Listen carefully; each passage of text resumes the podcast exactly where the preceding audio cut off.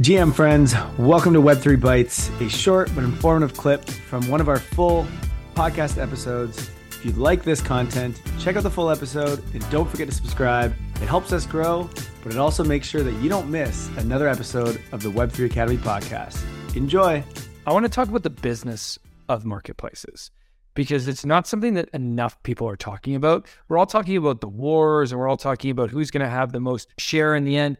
But like, how do marketplaces actually make money? What is the revenue model for these marketplaces? Are they sustainable? That's what I want to chat about. So let's start with Rarible. What's the business model for Rarible? How does Rarible make revenue currently? What do you guys see as long term, how you're going to be sustainable and make this company, as you said, last for decades? The marketplace business, it's an exchange business.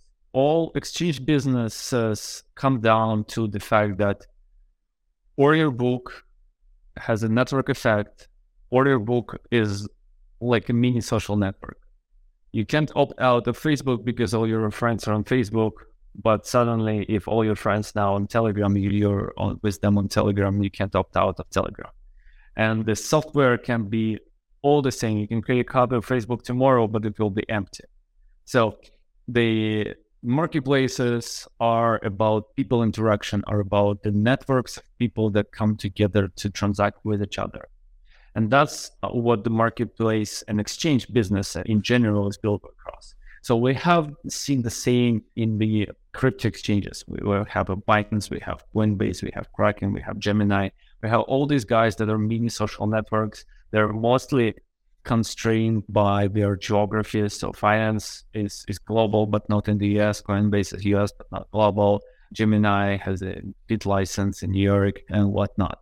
So have these networks. Once you have this network of people transacting and, and, the order book that is liquid, you have a constant stream of people that just come there for to meet other people. You come there, you come to Blur today, and you'll see better prices than another marketplace because of the liquidity. So the marketplace businesses get out there, gather that initial liquidity, establish retention, something sustainable, and then monetize. OpenSea started monetizing day one with 2.5% and grew to their order book really big. We started several months, we didn't monetize, the, we had zero fees. And then we added token incentives. And token incentives are effectively negative fees. And we had zero fees, then we had negative fees, then we had 5% fees, 2.5 buyer side, 2.5 seller side. Now we are at 2% fees, 1% each side. So Blur started with zero, now they're negative and if you read governance talks, they will do positive fees at some point with the governance decision, right? That's what they say. OpenSea started 2.5, other 0.5.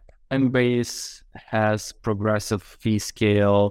If you are just starting, you have much more fees. Then it goes gradually almost to zero if you're a market maker, if you create a lot of volume. Robinhood is zero fees and they monetize on additional services. It's all the same. You have an order book. Order book is defensible. You can't really just create another order book and have it work well day one. And it's what you monetize usually.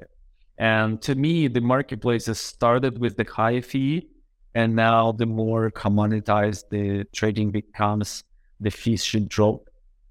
And we're seeing some inconsistencies. I have a feeling that the marketplaces will converge to something 0.3 to 1% fees total. And that would be fair and that will not go even more down. Zero is not sustainable.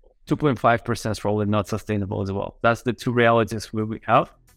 And market didn't find yet what it is in between. Thank you for listening to Web3 Academy. We hope this helps you along your Web3 journey.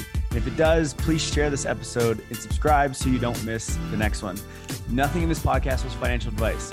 Crypto and Web3 can be risky. You can literally lose it all. In fact, if you invest on account of what we say, you probably will lose it all. So don't do that. In all honesty, the point of this podcast is to remove the noise of markets and price and focus on utility and implementation anyway. So you should not take any of this as financial advice. Thank you, friends, and see you in the next one.